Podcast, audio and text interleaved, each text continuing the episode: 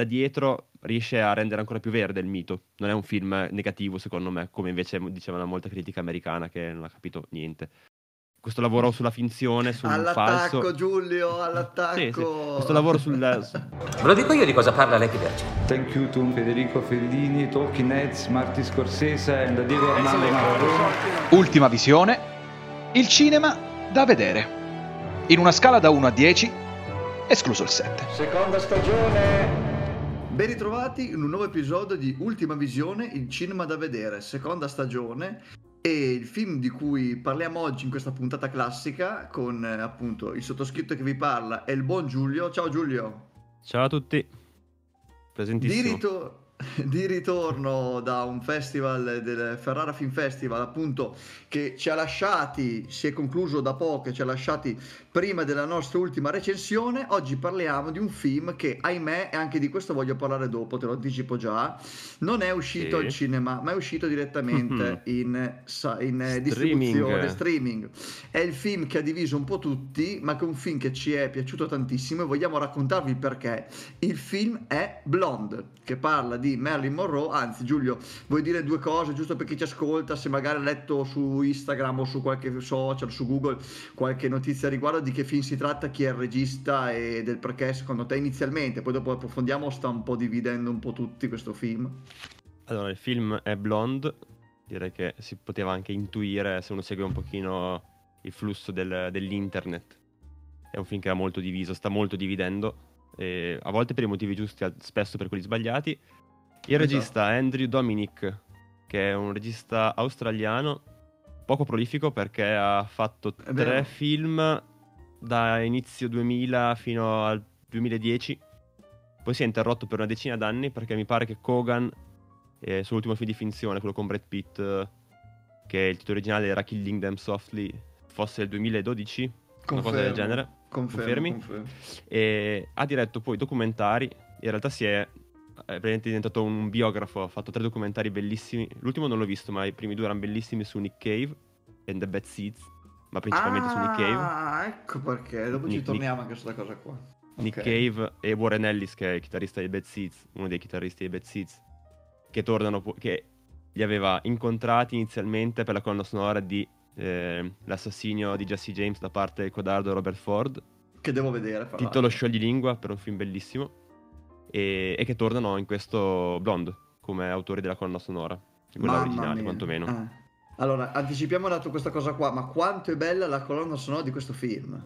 È vero o no? so, è bellissima, ma quei, quei due, già, già- nella carriera musicale, discografica, diciamo, principale, Cave è uno dei massimi cantori della- dell'America, passata e presente, Mhm. attualmente in, eh, in attività, e, e si è riciclato benissimo nelle colonne sonore.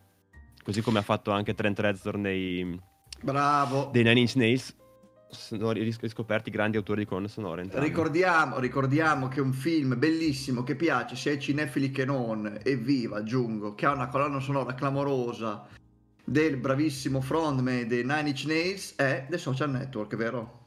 Verissimo. Che cacchio Spero che avesse vinto, anche spero avesse vinto anche l'Oscar, penso. non Sì, ricordo. può essere, può essere. Ragazzi, questo film, la colonna sonora Giulio è, è incredibile. Mi ha ricordato per certi versi il mood di Hair. Poi faremo i vari paragoni anche più, più avanti in questa puntata. Ma proprio mi è piaciuta perché, essendo una colonna sonora originale, ha proprio, sai, il cosiddetto main dim no, che torna. Un po' Sì. come nelle saghe o nei film classici per certi versi, non della Golden Hollywood, ma dei film, chiamiamoli canonici. A me questa cosa mi piace sempre tanto perché a volte sai anche quello, senza fare un podcast che parli solo dell'audio del cinema, ma a volte si trovano dei, delle- dei film, tipo l'altro giorno ho rivisto War Dogs, Trafficanti, molto bello. Ah, Eh, quello di mm, Todd Phillips. Sì, esatto, Mhm. che ha una colonna sonora non originale, ma ha dei pezzi come Blue Luster Cult, Creedence Water Revival, Pink Floyd con Wish You Were Here. Che vabbè, le spara tutte, le sue cartucce molto belle, no? Un po' come fa Watchmen anche. Però a me le Sì. colonne sonore particolari, cucite apposta su misura, sul film, che ritorna poi quel tema, quell'armonia, quella melodia durante il film, con le sue variazioni, chiamami classico, ma a me piace, ecco. Non so se te avevi apprezzato o meno questa colonna sonora. Di Nick Cave e dei Bad Seed, del chitarrista dei Bad Seed, appunto per Di Warren Ellis, sì, Esatto. esattamente. esatto. Nick Cave e Warren Ellis. L'ho apprezzato molto, sì, assolutamente. Ottimo. Bene, ma adesso quindi andiamo al punto perché abbiamo un po' cazzeggiato, abbiamo detto appunto di questo blonde, un ha diviso. Eh, facciamo un gioco per chi ci ascolta e anche per fare una sorta di editoriale barra recap di quello che è successo in questi giorni. Come abbiamo detto nei video precedenti, video non audio, che trovate nel nostro canale Instagram, Ultima Visione, tutto piccolo, tutto attaccato, noi diciamo sempre la solita cosa, cioè che il cinema deve far discutere. Benvengano i festival, benvenga Ferrara Film Festival, benvenga il Festival di Cima di Venezia, benvengano tutti i tipi di festival, perché il cinema è un'arte, sì, ma popolare e più ne parliamo più esiste, meno ne parliamo più scompare.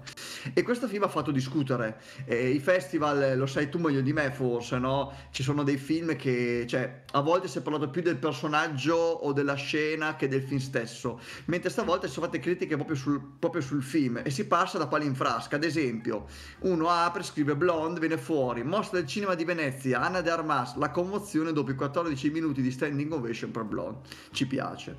Ma piace. molta gente, e qua lasciate la parola, l'ha criticato in modo pesante, perché questo, mh, questo podcast qua, questa puntata qua vuole essere in realtà un mix fra spoiler e non spoiler. Il nostro obiettivo in realtà è convincervi a vederlo. Se non vi è piaciuto, spiegarvi perché secondo noi è un grandissimo film. Se vi è piaciuto, vedere se condividete la nostra riflessione. Io ti leggo qualche commento c'è virgolettato di gente anche importante che, che ne ha parlato. Tu vediamo se riesci a rispondere in, ehm, in merito, ok? Non è facile, è improvvisato, in merito a queste critiche. Spoiler time, quindi potrebbe esserci dello spoiler, ma in realtà è un film talmente particolare, talmente unico che non è difficile anche spoilerarlo, insomma come film, giusto? Alla fine non è poi, poi- facile. poi diciamo che comunque la- diciamo, lo spoiler di base è quello che ti rivela magari il finale, il colpo di scena. Questo è tratto da una storia vera che tutti sanno come finisce purtroppo. Esatto, esatto, non è ci sono grandi colpi di scena, non è un giallo, non è... No, quindi è- spoiler relativo. È, è una, è un un è una sorta di biopic sui generi dove il cinema è più importante forse della realtà ed è giusto così, ecco, mi viene da dire questo. Assolutamente così. E, e su questa Io- cosa voglio una tua analisi, eh, dopo. Sì. Sul discorso del cinema realtà e finzione, Norma Jane, perché vi ricordo che Marilyn Monroe è un nome finto, no? nello stesso film di- gli dicono i suoi amanti. Hai scelto un nome bellissimo, Marilyn Monroe, che è fintissimo, gli dicono che è vero. Sì. È È molto vero. interessante questa battuta, peraltro. eh. Vi ricordo anche, poi iniziamo con il giochino, che eh, Marilyn Manson ha voluto prendere eh, il nome e il cognome d'arte dalla cosa che per lui rappresentasse la bellezza, cioè Marilyn Monroe, e la cosa che per lui rappresentasse la bruttezza, cioè Charles Manson. Non so se sapevi questo aneddoto alla Pino Scotto che ti ho tirato fuori. Cl- claro che sì, anche perché a me il primo Marilyn Manson piaceva moltissimo. Pronti? Via, gioco del tribunale. Partiamo, Giulio. Io ti leggo la frase, tu prova a rispondere. Allora, Proviamo. critiche, pronti? Perché questo qua sarà un Pronti. podcast un po' politicamente scorretto, o meglio, cercando di andare contro questa vulgata che a volte diventa insopportabile, ma soprattutto sbagliata nei confronti di chi si vuole difendere e proteggere, secondo me. Via, per Manola Dergis o Dargis, una donna, una critica del New York Times, è un sollievo che, virgolettato, lei non debba soffrire per la volgarità di Blonde. L'ultimo intrattenimento necrofilo a sfruttarla.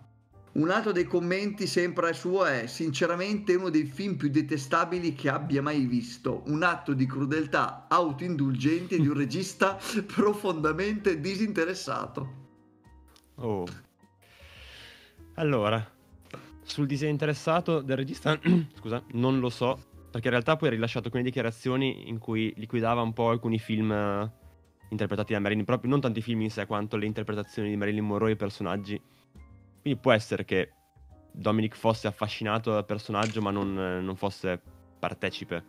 E in realtà nel film è, è partecipe fino a un certo punto effettivamente dei drammi di Norma Jean. Quindi sulla- su questa parte del non partecipe possiamo anche dar, dar- dar ragione. to. Su tutto il resto, eh, no. Più che altro perché ehm, diciamo che biopic su gente morta dove non si parla be- perfettamente bene di gente morta, ce ne sono tanti. E quindi il, il gusto, questo gusto necrofilo non, non l'ho visto. E se vogliamo definirlo necrofilo perché ci sono poi... cioè, questo personaggio è trattato come carne effettivamente, nel senso una Marilyn sensuale, una Marilyn che fa, co- che fa spoglia, che fa l'amore, fa... c'è una scena con Kennedy Assurda. sul, sul filo del grottesco, anzi del Go- ridicolo, non del grottesco. È un, fi- è un film che secondo me non lavora sul grottesco ma sul ridicolo proprio. E a volte ci scivola dentro. Beh, Ma però lo fa perché- con molta classe. eh. Sì, ma proprio perché cioè, lavora proprio su questa linea. mm, non non gli interessa il grottesco, che è una cosa diversa, ma proprio lavorare sul ridicolo, perché è ridicolo anche come spesso e volentieri ci si mm, avvicina a queste situazioni, a queste storie più grandi di, di- di noi che le, le leggiamo da, da lontano. E qualche volta ci scivola dentro, però è un rischio che, che- che si può correre, nel senso, meglio fare e ogni tanto perdere il- l'equilibrio piuttosto che non fare o guardare da lontano. In questo caso Dominic non lo fa. E quindi capisco un po' il fastidio su alcune cose, però eh, era tutto calcolato. Si- per me l'accusa che si può fare al film volendo è che è molto calcolato in effetti, è molto freddo, molto distaccato. Eh, bravo, Che sia, esatto. che sia bravissimo. necrofilo, che sia mm, sporco, no, quantomeno ha, ha l'ardiere di, ed è una cosa che agli americani dà molto fastidio più che a noi, l'ardire di andare a toccare in modo non positivo delle icone. Marilyn, Esatto, come anche, come anche. Kennedy, l'intoccabile presidente, buon- buonissimo. Bravissimo. È vero. Che fa una scena al limite appunto fra il grottesco, il ridicolo e il gonzo movie quasi, perché a un certo punto Ah, sì. sembra quasi di vedere, ma volutamente e appunto in maniera calcolata, un porno. Ma infatti la cosa bella, è però ne, ne parliamo magari nella- nel punto appunto a riguardo di questa di questo diciamo scalette che mi sono preparato, è proprio il tema, insomma il tema di fondo anche delle incomprensioni è saper prendersi a distanza fra ciò che è reale, ciò che è finzione, ciò che è cinema e ciò che vuole trasmettere e ciò che invece deve essere, perché secondo me molta gente si aspettava che fosse un documentario, un biopic eh, diretto da, non lo so, da McCain, quando in realtà nel senso non era questo, lo si capisce fin da subito, dalla prima inquadratura, il, il tipo di, di, mh, di- di intento. Secondo Sì. commento, un, al- un utente ha scritto... Poi mi è fatto venire in mente una cosa su un film che ci piacerà molto. Allora, ok, ok, vado. Blonde Vada. mette Norman trattino Marilyn in una scatola che le permette solo di essere solo di essere abusata, sessualizzata o di chiamare papino le persone. È molto strano. Guarda l'americano che non capisce. Magari smettiamola di far fare agli uomini misogini film su questo tipo di donne, delle quali non sanno nulla. Mm, sto zitto, sto zitto, parla te, io sto zitto che sennò va meglio. Allora, qua salta fuori l'altro problema, secondo me, delle molte critiche a Marilyn, di quelle, definiamole sbagliate, perché ci sono anche delle critiche giuste. Cioè, a me è piaciuto molto, a te è piaciuto molto, ma è effettivamente un film che deve dividere, giustamente, come altri film di cui secondo me parleremo tra poco. E, mh, quello che non, è- non è stato capito è che nel momento in cui tu metti in scena una storia più o meno vera, in questo caso me- meno che più, perché è molta- c'è molta fantasia molte voci, molti voci di corridoio, è proprio un biopic eh, finto. È un eh, F for fake di Olson Welles praticamente. in versione- Eh, ragazzi, ragazzi. blonde. E è che se metti in scena eh, il sessismo, effettivamente il maschismo di quegli anni, come lei veniva trattata e come probabilmente si sentiva, perché mm, sicuramente molte cose sono estremizzate. E- perché il, il punto di vista non è proprio quello di Norma Jean, ma è comunque cerca di essere aderente a- a- alla sua mente, a quello a questa mente un po' distrutta, un po', un po' a pezzi che non riesce mai a raccogliere e rimettere insieme. E il mostrare queste cose non vuol dire essere sessisti, essere maschilisti, essere misogini, vuol dire mettere in evidenza determinate cose. Che poi a, a Dominic secondo me interessavano figli pure quelle, ma aiutavano a dare comunque una- uno scheletro a questo dramma. Sì, secondo me la cosa che eh, condivido, la cosa che ha dato più fastidio agli americani, secondo me sono due, proprio letteralmente. Uno, tutto il discorso del feto, del bambino, che anche lì è trattato in una maniera che può, forse è la cosa più divisiva di tutto il film.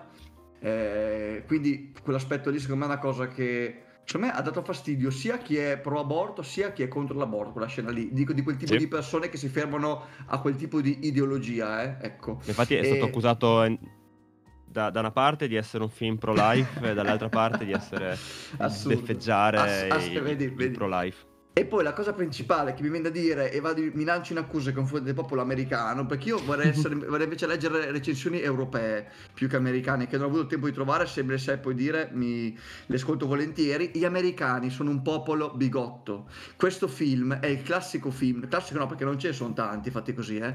È il film che ti, fa, ti, ti, ti lancia il messaggio che sta per cadere un qualcosa che di solito nei film non fanno vedere, e poi lui lo fa vedere se la maggior parte dei film ha una costruzione narrativa tale per cui stanno per farti vedere una cosa e poi questa cosa non si vede perché c'è sì. la classica dissolvenza o taglio, no?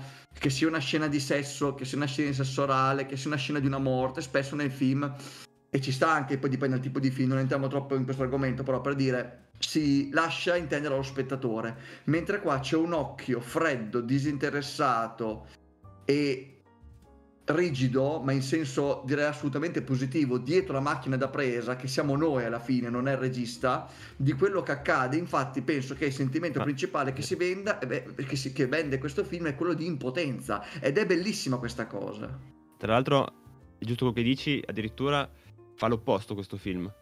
E a volte non prepara alla scena. Anche, esatto, esatto. Nel senso, di solito un film canonico dici, cioè, questi due stanno per a, a andare so, a letto a fare sesso, sesso orale, quello che vuoi. Quindi vedi la preparazione, vedi il momento romantico, più o meno romantico, così poi si tronca anche per motivi di vari censura, buon gusto e divieti vari. In questo caso, più volte entri praticamente in medias res nell'atto senza che ti sia preparato. La scena di Kennedy c'è un pezzettino prima in cui parlo e tutto quanto, però poi il momento eh, culmine che è stato molto accusato, appunto questa scena quasi ridicola.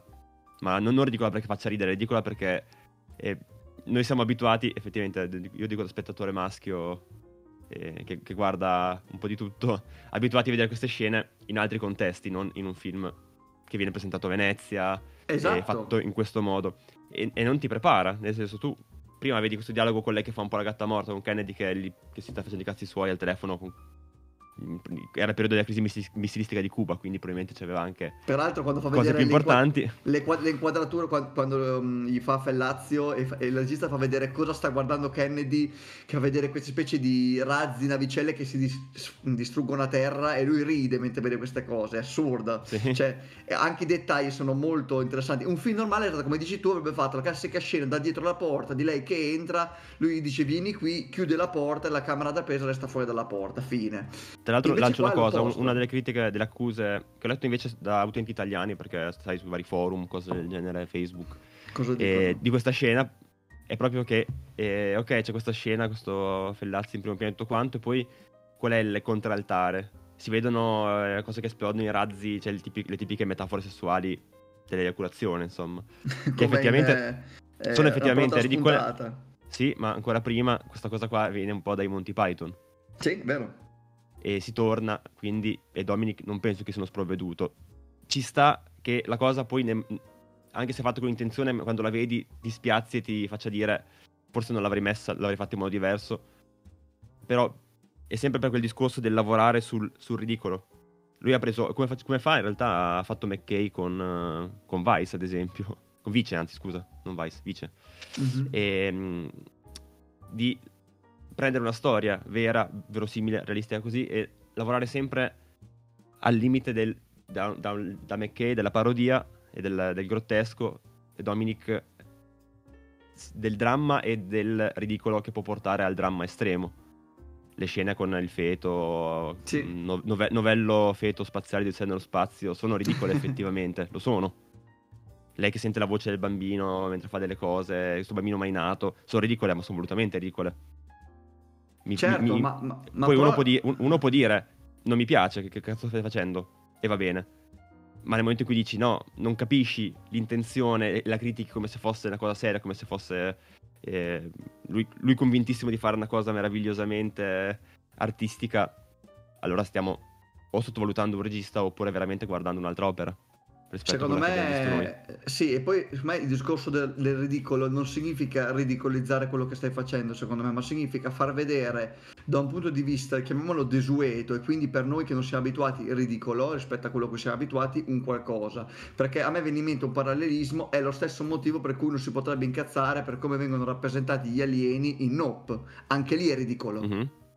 Eppure entrambi i registi hanno- l'hanno utilizzato con un loro fine che da un lato non tende né a schernire questa cosa, ma neanche a prenderla appunto sul serio. Ma è una, è una- una sottigliezza difficile insomma da realizzare e anche da capire, immagino, soprattutto. A proposito di film biografici e di, McKay, di McKay- Adam McKay con il grande vice, altro commento. Uno dei film biografici più irrispettosi, sgradevoli e inventati che abbia mai visto. Marilyn non era debole, ha difeso i diritti civili, i diritti delle donne, la parità di retribuzione. Non ha mai voluto essere trattata come uno scherzo, un oggetto sessuale. D'altronde lui eh, parla il suo confidente di una vita.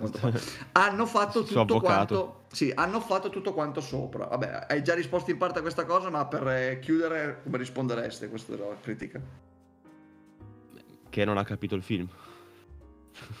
Che non è un, che non è un film biografico, non è un documentario. Esatto. No, minimamente, cioè non è neanche un film biografico. Cioè, la biografia c'è perché parla di Marilyn Monroe, però eh, per intenzione. Già, già il, roma- già il romanzo, che non era una biografia, era un romanzo da cui prendeva, prende spunto il ehm, Dominic per scrivere la sceneggiatura e poi portare in scena il film.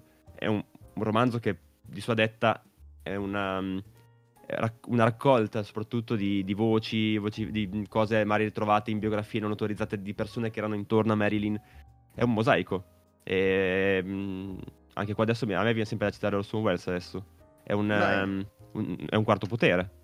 Ognuno portava Wow. la, sua, la sua definizione. Adesso non, non sto paragonando i due film, cioè sono proprio cose diverse. Però l'idea è quella, cioè fai una biografia di un personaggio, in quel caso era un personaggio inventato, Kane, ispirato però a un magnate della stampa, è realmente esistito. E ognuno portava un pezzo, ma magari le storie tra di loro si contraddicevano perché poi non eri lì a vedere la storia di questa persona e, e Kane non aveva scritto la sua biografia. Quindi creavi un mosaico più, più de- dell'intimo del personaggio senza che tutte le cose fossero vere. Cioè, anche, anche i racconti, i fasulli, le mezze verità vanno- andavano a creare una, una realtà. Un, un profilo di un personaggio che poi fosse più mitico che reale. E adesso sparo l'altro caricato 90, che è l'altro film che ho, cui ho pensato molto spesso guardando quel, questo blonde. Vai. È l'uomo che, uccise, l'uomo che uccise Liberty Valance. Oh, ma che te questa puntata mi vuole La- uccidere quindi. La, Vabbè, la, la, la- quantomeno la morale Sì. che tra, tra quando devi scegliere se raccontare la realtà, così come è avvenuto, o il mito, si racconta il mito.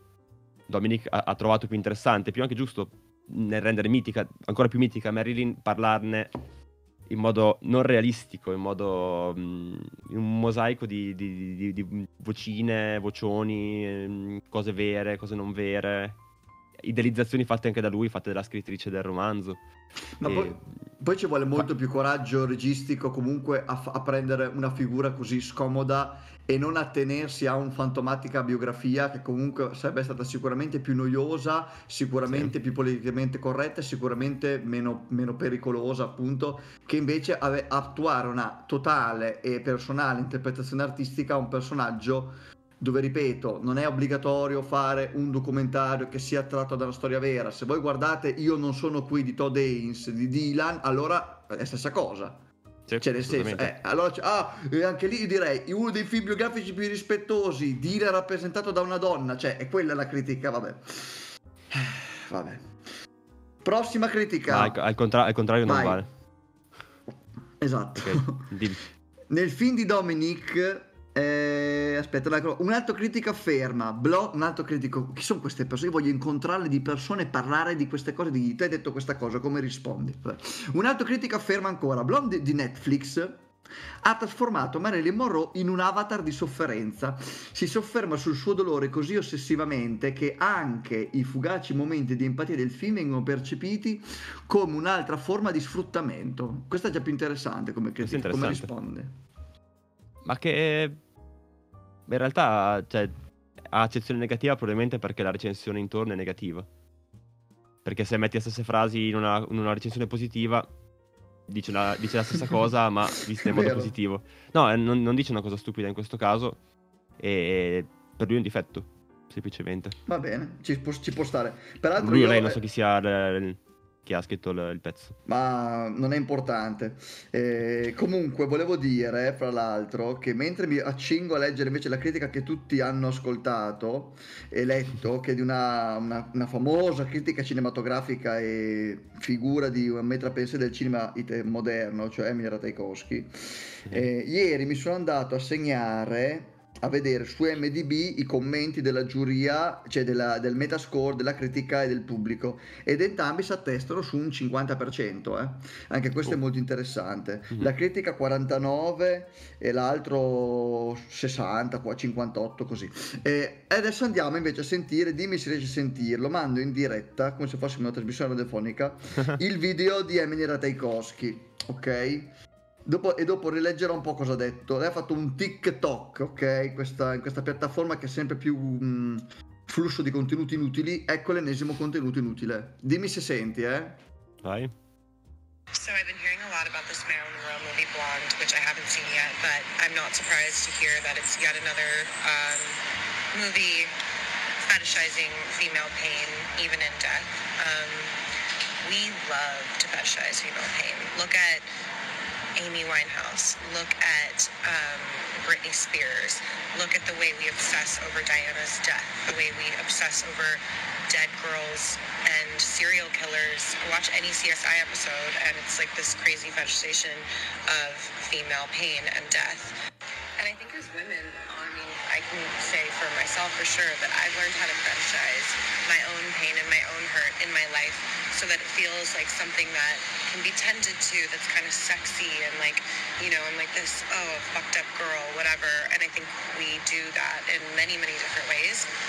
Um, Vabbè, basta, non ho tempo da perdere per continuare. Il, il riassunto, per chi non avesse sentito bene o eh, virgolettato, che la frase più ripresa dalla sua critica è non sono sorpresa di sapere che si tratta dell'ennesimo film che feticizza il dolore femminile. Come pensi di rispondere a chi ritiene che Mira Ratajkowski abbia ragione o comunque abbia analizzato attentamente questo film, se te la senti? Che, che non ha analizzato attentamente questo film. come, come- come sei come sei stato quieto, bravo. Che vuol dire che non, ave- che non hanno capito un cacchio. No, scherzo. Sì. Esatto, esatto. Perché a a- mm, è, è poi quello che ci siamo detti anche prima, in realtà. Nel senso, come la gente, mm, cioè la gente, chi si. chi, è- chi è rimasto. eh, Questo film qua è giusto che offenda. Nel senso, è giusto Sì, che ti faccia deve. stare male, deve offendere, è, fa- è volutamente scandaloso, ok? È uno scandaloso calcolato, è uno scandaloso di un Lars von Trier se non fosse un Lars von Trier, mi verrebbe da dire per certi versi, quindi che non esagera, che non diventa quindi fagocitante nel suo essere mh, scandalizzante, ecco. Ma è proprio per questo che un film che invece è un inno, secondo me, è un'analisi lucida, graffiante e terrificante e cinica di quello che è, o, o meglio sicuramente era, vivere in un mondo eh, non solo cinematografico, ma in generale dominato da, mm, diciamo, non, non- non voglio dire pa- parole come patriarcato, queste cose qua, ma da una classe, diciamo, sociale maschile che soprattutto in ambiente hollywoodiano, ma non solo, predominava sulla figura femminile. Parliamo degli anni 30, 40, 50, quindi eh, anche nei film classici si vedeva queste cose. no? A me a volte fa un po' effetto vedere certi film, certe battute che fanno sulle donne, ecco, quindi giusto per farvi capire che io non sono dall'altra parte, però spero che si sia... se- secondo te se capite la mia critica, perché dopo non voglio essere attaccato anch'io da quello che ho detto. Eh, sì, si è capito, ma non penso che nessuno ti attaccherà per questa cosa.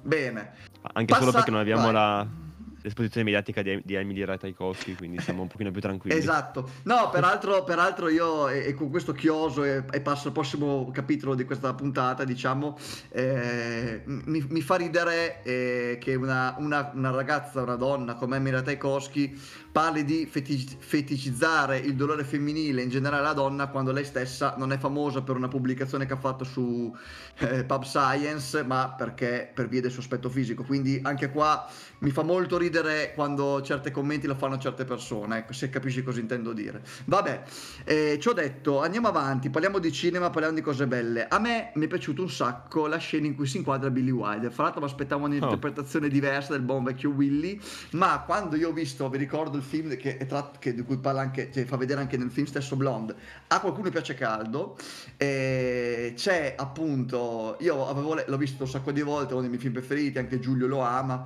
sì.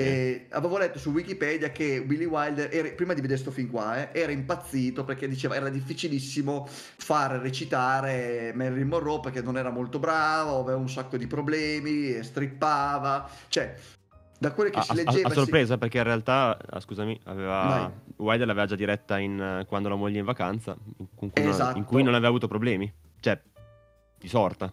Esatto, di... esatto, che tu dici, boh, vabbè, e dici, ma chissà perché. Poi dopo uno pensa, beh, sai, classica regista, attrice, prima donna, eccetera, così. In realtà questo film qua invece è molto bello, ed è la parte che mi è piaciuta di più a me, non so te, quando lo stesso Dominic, il regista, rifà l'inquadratura del, dei film di Marilyn, perché prende da una parte c'è, c'è um, Jack Lemmon, dall'altra c'è lei in versione Anna de Armas, la protagonista di questo parleremo così, e fa vedere invece qual è, secondo il regista, il motivo di questa ansia, di questa paura, di questo malessere ed è molto interessante, mi è piaciuto molto quella parte lì. Sì, sono d'accordo. Mm, piccola nel senso che non, non, occupa grande spazio nel film. No, no. Dà, dà una sorta di... non dico di giustificazione a questi, questa produzione travagliata, umana per Merlin.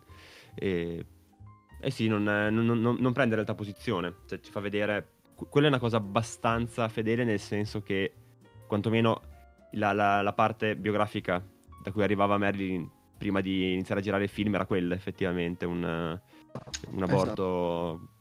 pur, purtroppo...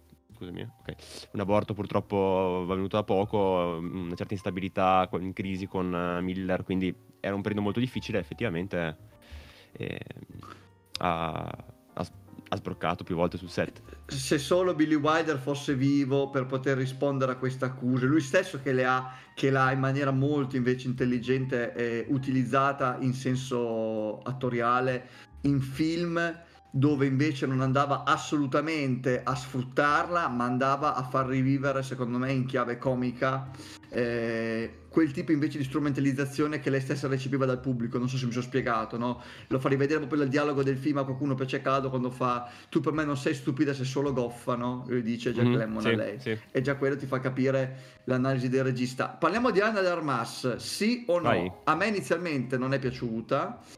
Mi mm-hmm. sembra comunque tutto sommato, tutte queste foto, oddio Anna Masso uguale a Marilyn Monroe, boh.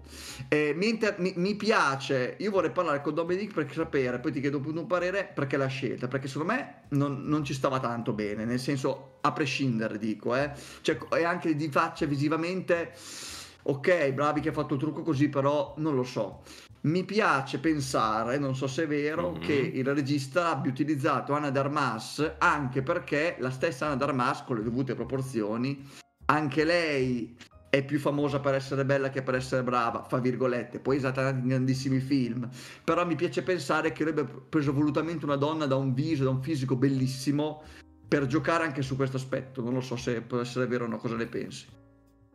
Mm, non lo so, non, non ho letto niente a riguardo, ammetto, e è, è, una mia riflessione. Effetti, effettivamente la, situ- la, situazione, effettivamente, volendo, potrebbe essere quella adesso.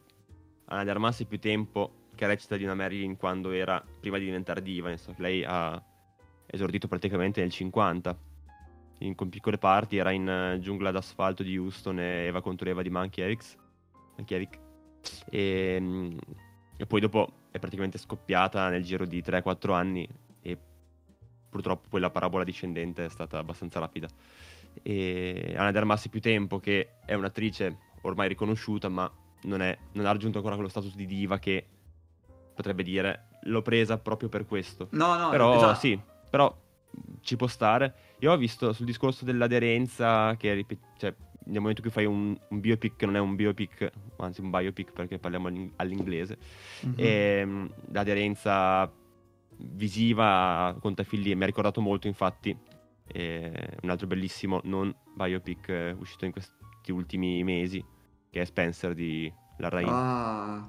dove Kristen Stewart è truccata come Lady D, mh, capigliatura e tutto quanto, ma rimane la Stewart, i tic sono quelli della Stewart, non di Lady D, almeno che noi ne sappiamo, però riesce comunque a, a restituire un personaggio nonostante ehm, non cerchi un'aderenza.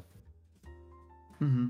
Ho trovato simili queste due cose. Anna de Armas in realtà interpreta Marilyn, ma interpreta un'attrice che interpreta Marilyn, non è un'interpretazione aderente al personaggio, ma perché non è richiesto.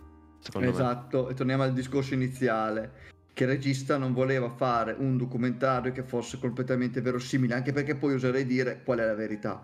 Nel senso, mi è piaciuto per questo aspetto qua. E se parliamo di verità e parliamo appunto di cinema, realtà, Norma G, Marilyn Monroe, eh, mi piacerebbe che, così come è scritto nel nostro gruppo WhatsApp di Ultima Visione, condividessi un po' con gli altri quella che era la tua prima disamina, no? Se ti ricordi, quando dicevi appunto che l'hai già detto un po' adesso, un po' in questa puntata. Però... guarda, la, la, vado a ritrovare al volo. Cosa esatto, mentre la vai a ritrovare, perché io dico sempre una cosa eh, oh il Signore degli Anelli la serie non è aderente al libro perché gli elfi sono neri oppure? Bene allora è sempre il solito discorso. Quando si traspone una qualunque opera letteraria o la realtà o la storia nel cinema il cinema può fare quel cavolo che vuole. E questo lo dice lo vede lo fa ad esempio Quentin Tarantino, lo fanno tutti quegli autori che hanno la capacità e il coraggio di prendere la storia e rimodellarla secondo i mezzi del cinema, lo faceva Fellini, lo faceva ehm, Orson Welles,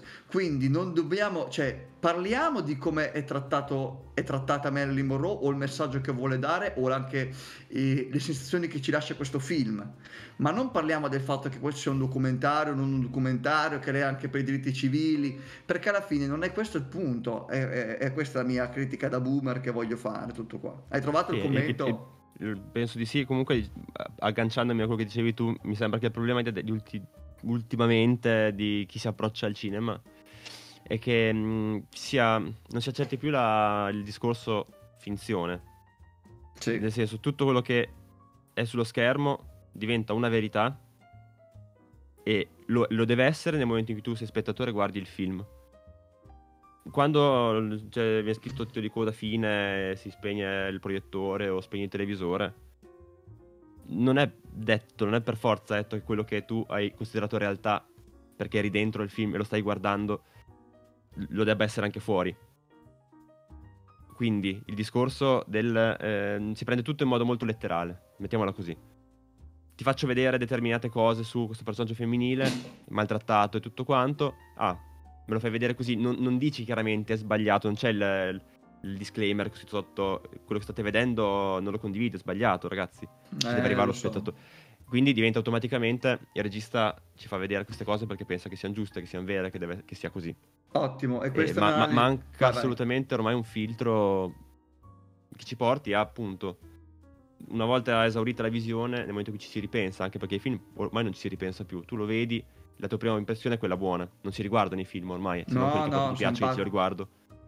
E, e quindi si, si, ferma la prima impressione, se la mia prima impressione è stata, ah guarda, e secondo me Dominic è un porco, perché non vedeva l'ora di far vedere tette di Anna de Armas e, e, e trattare male Marilyn diventa questo il senso del film, quando secondo ci vuole dell'impegno. Uno può dire di poco gusto, uno può dire eh, un po' troppo estremo, sarei stato un pochino più limitato, può dire troppo artistoide nel, nella scelta della messa in scena. Puoi dire Bella la parola artistoide.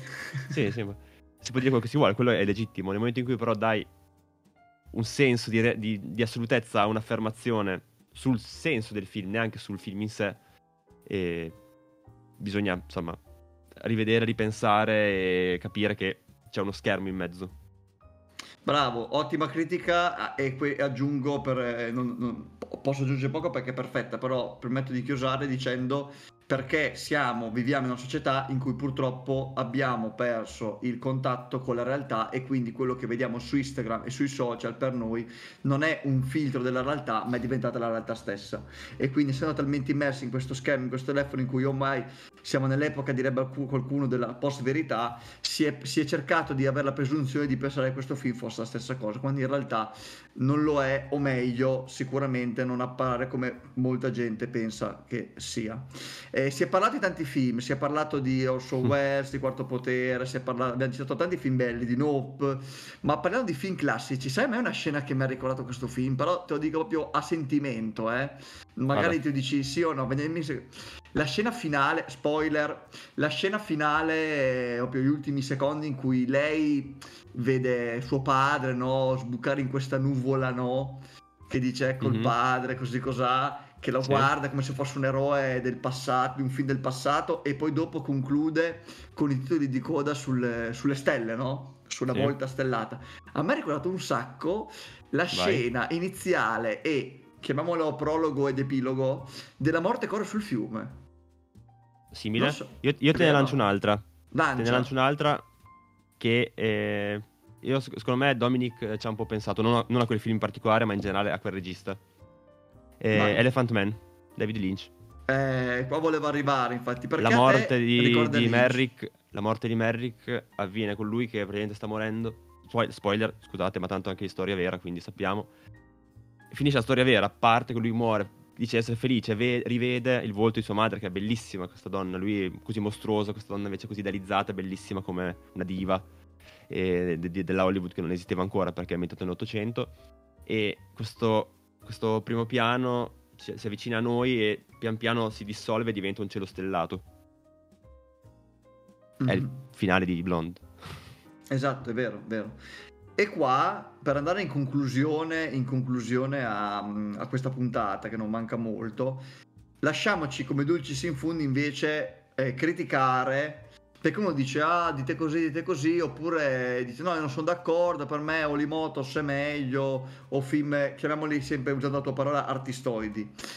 Perché, secondo te, eh, o meglio, magari se- sei in disaccordo con me, perché questo film e Olimoto si possono mettere in paragone e dov'è che sbaglia uno a differenza dell'altro, secondo te? Dico Olimoto, ma potrei anche dire sto pensando di finirla qui di Kaufman o altri Che film che forse, vengono forse è, più aderente, è più aderente, sto pensando di finirla qui, Vai. di Motors. Che peraltro E- ge- la gente ha molto più apprezzato sto pensando di finirla che questo film, fra l'altro. Vabbè. Sì, sì, assolutamente. Un- un- uno dei miei critici di riferimento, eh, che posso nominare tanto non ci ascolta, quindi siamo Ma tranquilli. non è detto, non è detto. che, che è eh. Filippo Mazzarella, ha adorato all'epoca, sto pensando di finirla qui, Mamma qui su Film. TV die- 10.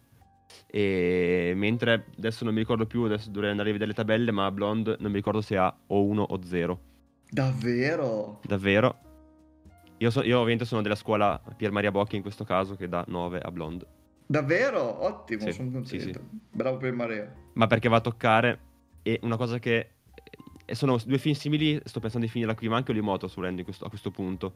E, mm, e Blonde sono film simili nell'idea di ehm, deframmentare la narrazione, di, di voler parlare eh, più che con le parole, col dialogo, anche se Holly Motors soprattutto, e anche sto pensando di finirla qui, eh, ha dei momenti un po' molto prolissi, più di quello necess- necessario, più di quello che il tema, il tono del film fino a un certo punto ci, ci stava dando, e di lavorare pro- comunque più sul- sulla sensazione dello spettatore più, più che sulla storia, di farti arrivare un messaggio e non tanto dalle- dai dialoghi, da- da- dai significati diretti del- de- dei dialoghi, quanto da quello che lo spettatore può desumere guardando, raschiando il fondo, raschiando il fondo delle immagini del- di quello che succede. Mhm. Quello, quello in cui per me sono molto distanti e Blonde, ecco perché piace molto a Bocchi tra l'altro, e piace molto anche a me, è che Blonde lavora effettivamente sull'immagine. L'ha detto anche Dominic, io non ho voluto fare un biopic così, ho voluto prendere delle immagini, ha fatto un po' la cosa che aveva fatto Warhol quando aveva fatto il quadro in quattro, le quattro Marilyn in quattro colori diversi, prendere delle immagini che io ho in testa di Marilyn e da lì costruirci intorno a una storia, che non è per forza la storia, ma una storia che voglio raccontare che secondo me può, anche se non è tutto vera, andare a dirmi qualcosa su un personaggio. E quindi è un lavoro prima di tutto sull'immagine, che è quello che fa il cinema, l'immagine. C'è qualche esempio di film schermo nero con gente che parla, anche molto belli alcuni, però il film è immagine, il cinema è immagine. E lavorare prima sull'immagine e costruirci intorno un, un racconto. E quindi questa immagine non è soltanto fine a se stessa, faccio una bella immagine e te la faccio vedere. Parto da una cosa, da, un- da- da- un'immagine, le do profondità, le do uno spessore, le do addirittura un prima e un dopo. E cosa che invece magari gli altri due film citati non facevano perché il loro interesse era un, era un altro essenzialmente, non era quello di lavorare sul mezzo cinema.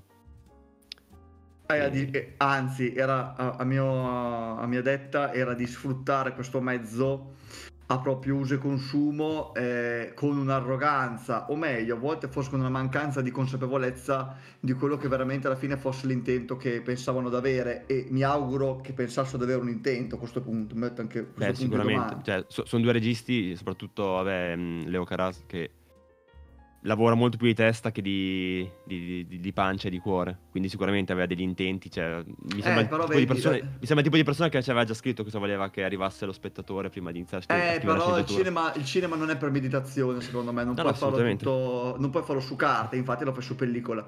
Eh, però appunto su questo io voglio solo dire che eh, per chi non ha ancora visto Blonde, ma anche per chi l'ha visto, io sono rimasto scandalizzato, per usare sempre una parola che ri- ritorna in questa puntata, in modo positivo dalla visionarietà della messa in scena dell'immagine. Io subito ero incazzato quando vedevo questo Oh, sì. aspetrazio, cioè questa dimensione dello schermo che passava da 1 a 1 a 4 terzi a 16 noni a 2,35, cambiava completamente immagine, cambiava la fotografia, cambiava il colore, passava da bianco e nero a colore, eccetera.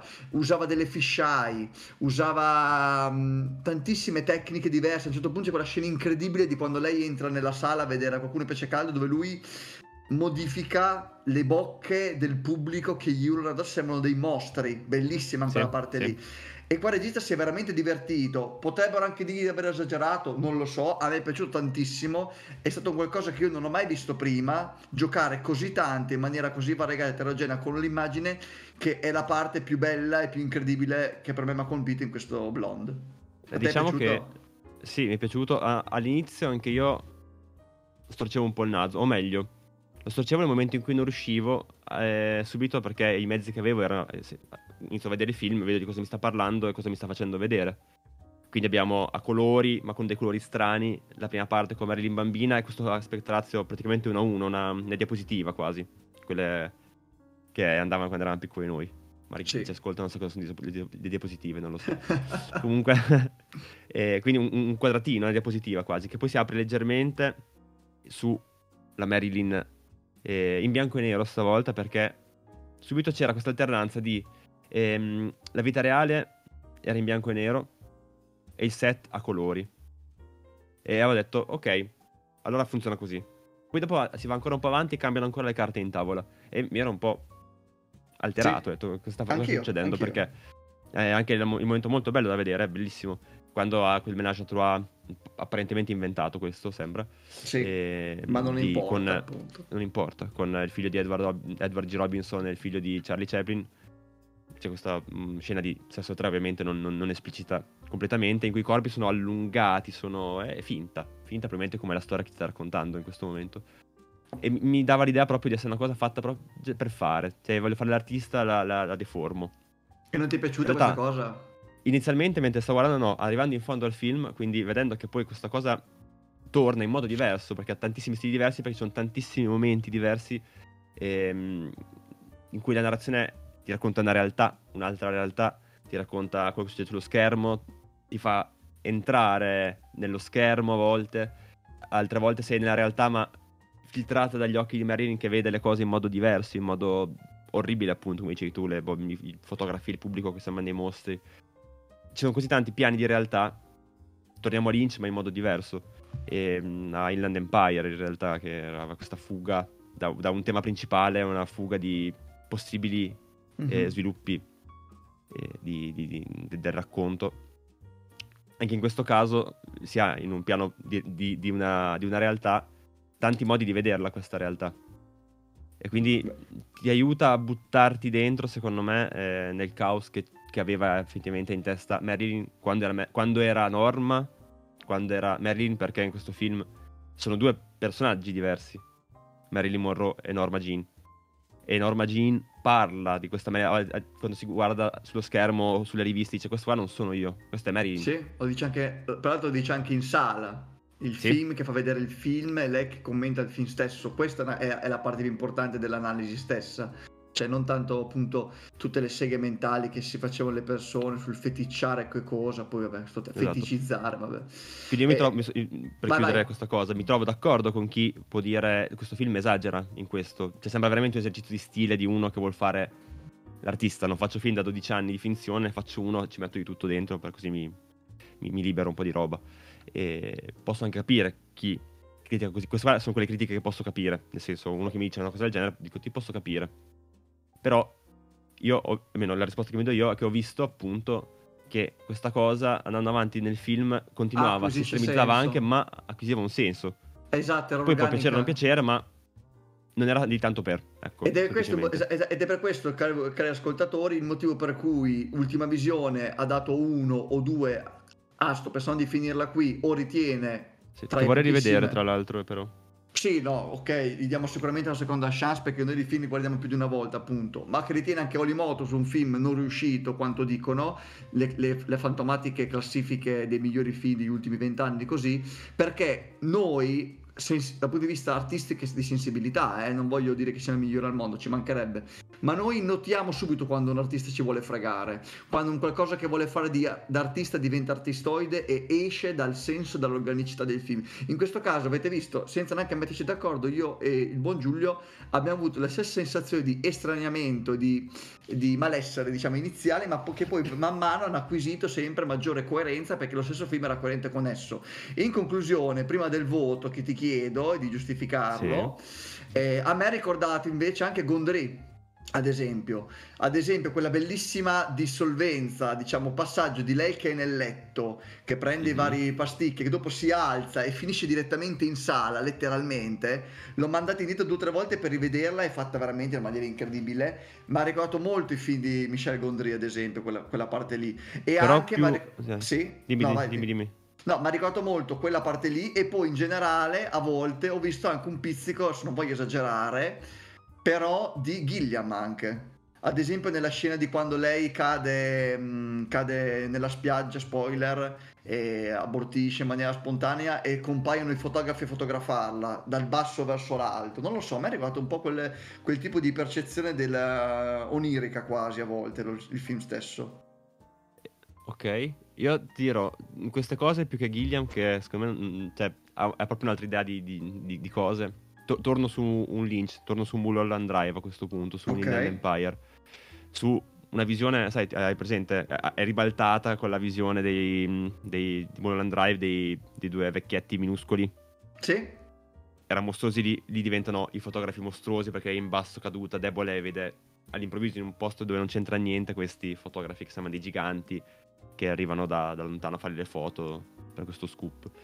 E su Gondry, forse, non so quanto, cioè anche lì, eh, Bo- Bocchi dice che un, un bravo critico nei limiti del, del- del- del possibile e del buono deve inventare un po'. E- cioè, nel senso che eh, a volte cioè, è giusto trovare alcuni significati in un film, alcuni rimandi che magari ne- nemmeno lo stesso autore sapeva di avere, perché molte cose sono poi anche inconsce. Altrimenti non, avremo, certo. non avremo un signor Freud eh, che studiava anche le opere d'arte, non studiava soltanto le persone, anche se è una parte della sua opera meno conosciuta. E mh, dicevo, dopo questo sproloquio, eh, un Gondry più che quello più famoso di Eternal Sunshine of the Spotless Mind, più, più quello tardo, più quello del- della schiuma dei giorni, ad esempio, O Poco a- Gondry della, se- della serie con ehm, Jim Carrey. con Jim Carrey. Ah, Anche quello lì, esatto. Sì, sì, sì, assolutamente. Quindi, in conclusione, per concludere questa puntata, il tanto atteso voto di ultima visione. Vediamo se riusciamo a fare meglio, se me ce la facciamo. Parto Sì, io. sì. Per Vai. me eh, ha una messa in scena visionaria, cor- soprattutto coraggiosa. È una critica per me assolutamente chiara e, e appunto molto anche eh, controcorrente nel mezzo e soprattutto nelle modalità di visione della realtà che noi stessi abbiamo. Girata con una colonna sonora incredibile. eh, 2 ore e 46 che volano e questo film non avrei mai detto prima di vederlo fra l'altro per me è in una scala da una 10 scuso 7 un 9 per te? Ok, eh, 9 assolutamente, anche per me. Nonostante a finita la visione ero colpito ma incerto, ho dovuto, ho dovuto metabolizzarlo, ma quando mi succede vuol dire che il film è bello. anche con Nope, quando sono uscito subito appena finito il film, ero quasi deluso, ho detto cosa, cosa ho visto? Poi l'ho, l'ho, pensato, ma dieci minuti, è proprio un attimo di ripe- ripensiero del film per capire che era una cosa che, che, che andava messa in alto dove meritava di stare.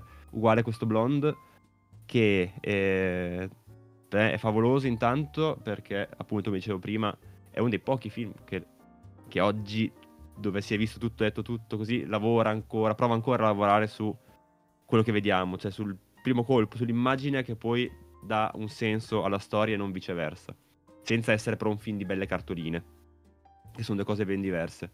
E lavora in modo organico sull'immagine e lavora, mh, mm, le dà un senso compiuto, completo che si va a unire alla storia di Marilyn o di Norma o di, della, della Marilyn diciamo di fantascienza che abbiamo tutti in mente soprattutto. Perché nel seguire, secondo me, nel seguire eh, Norma Jean, che prende distanze da Marilyn, ma senza eh, darci dei cenni biografici precisi, anzi, sapendo che molte cose non sono vere, eh, non fa altro che andare comunque a metterci da un lato in condizione di provare pietà, anche, cioè, non pietà è brutto, di, di, partecipare al dolore di questa donna spezzata dalla vita in continuazione, e dall'altro però di non conoscerla, quindi di rimanere comunque noi nella nostra idea eh, a fare riferimento al mito Marilyn, quella, alla Marilyn dei quadri, delle, delle riviste pin-up, dei film. E quindi riesce nel, nel andare a smontare da dietro riesce a rendere ancora più verde il mito. Non è un film negativo, secondo me, come invece diceva una molta critica americana che non ha capito niente. Questo lavoro sulla finzione, sul all'attacco, falso. Giulio, all'attacco. Sì, sì. Questo lavoro sul, sul, sul, sul non vero, sul falso, sull'esagerare anche la drammaticità serve tutto, secondo me, a costruire e a rafforzare appunto il personaggio Marilyn, il mito Marilyn, il non dire la verità su quello che c'è dietro, l'accennare alcune cose, ma non dirci cosa, cosa, è successo veramente, aiuta come in tutte le leggende. I, i, i personaggi leggendari hanno cenni biografici precisi, ma poi tutto il resto è fumoso, è, il, è gio- il John Wayne di L'uomo che uccise Liberty Valance approverebbe, approverebbe in pieno eh, diciamo questa, questa, questa, tua analisi. Esattamente, Lu- poi chiudo, scusa. Vai, vai, vai. Co- come anche Spencer, non lo dico io per primo, ma l'ho pensato mentre guardavo il film, poi qualcuno è arrivato prima di me. Come anche Spencer, che dovrebbe essere un altro biopic che segue una donna, e poi in realtà non è un biopic, eh, è un, uno dei migliori probabilmente film dell'orrore del, degli ultimi anni. Ah sì? Proprio nei mezzi, cioè proprio per come utilizza le, le, le immagini, le musiche, ti introduce i personaggi. È, è quel... lavora meglio su, sull'orrore piuttosto che tanto cinema dell'orrore mm-hmm. che, che vediamo. Ma magari ne parleremo in un futuro di questa cosa. Ne parleremo in un futuro, esatto. O forse uscirà una puntata, no spoiler, di, di Spencer. Bene, allora, quindi questo blonde di Andrew Dominic che ha fatto 14 minuti di standing ovation al, al Mostra Cinema di Venezia. Per l'ultima visione, una scala da 1 a 10, scusa 7 e un 9. Vi consigliamo di vederlo, nonostante mortacci loro non sia uscito in sala sarebbe stato interessante vederli in sala fra l'altro tutto questo cambio questo, tutto questo sì. approccio visivo. Mortacci di Netflix e di Domini che ha scelto questa ma è mortacci di in realtà è all'est cioè in America è uscito al cinema. Ah ok mortacci nostra mortacci nostri eh, Nessuno se l'ha comprato, qua, Netflix... Eh, in sala sarebbe stato ancora più sconvolgente, peccato, peccato, magari qualche cinema de sé, qualche cinema che ci sta ascoltando prima o poi lo riprodurrà e io andrò da voi a vederlo, che sia l'Apollo di Ferrara, l'Albinea, che sia qualunque cinema, il Rosewood di Reggio Emilia, ci saremo. È un film bellissimo, guardatelo comunque su Netflix, non lasciatevi intimorire dal malessere che vi provoca perché l'arte a volte deve fare male questa per certi versi è arte. E, e lascio una questo... riflessione vai, lascio una riflessione lancia la finale. Sul, um, sul, discorso sia dell'immagine come viene trattata e sia sul discorso del ridicolo del, gro... del grottesco che va verso il ridicolo come dicevamo prima. Quanto può essere simile a questo film a livello proprio teorico, ideologico a un altro capolavoro che è ehm, House of Gucci? Punto di domanda Dici, trovi una somiglianza? Sì, di, di ah. intenti. Di intenti. Altro però... film vituperato dalla critica, non dimentichiamolo. Esatto, però l'ho, l'ho pensato adesso, quindi non, non riuscirei a, a parlartene in breve questa parte sarà la parte off record, off podcast che ci scambieremo Sì, sì. eh, nei, nostri, nei nostri numeri di WhatsApp. Perfetto, quindi questo è quanto. Mi raccomando, seguite il canale di Instagram di Ultima Visione. Questa puntata è disponibile in tutte le piattaforme podcast. Un saluto da parte appunto mia per averci ascoltato e sopportato. Un saluto, salutiamo anche Giulio, vuoi salutare i nostri spettatori? È un saluto Per- da parte mia anche a chi ci ascolta, sopporta soprattutto perché non so quanto abbiamo sproloquiato, ma tanto.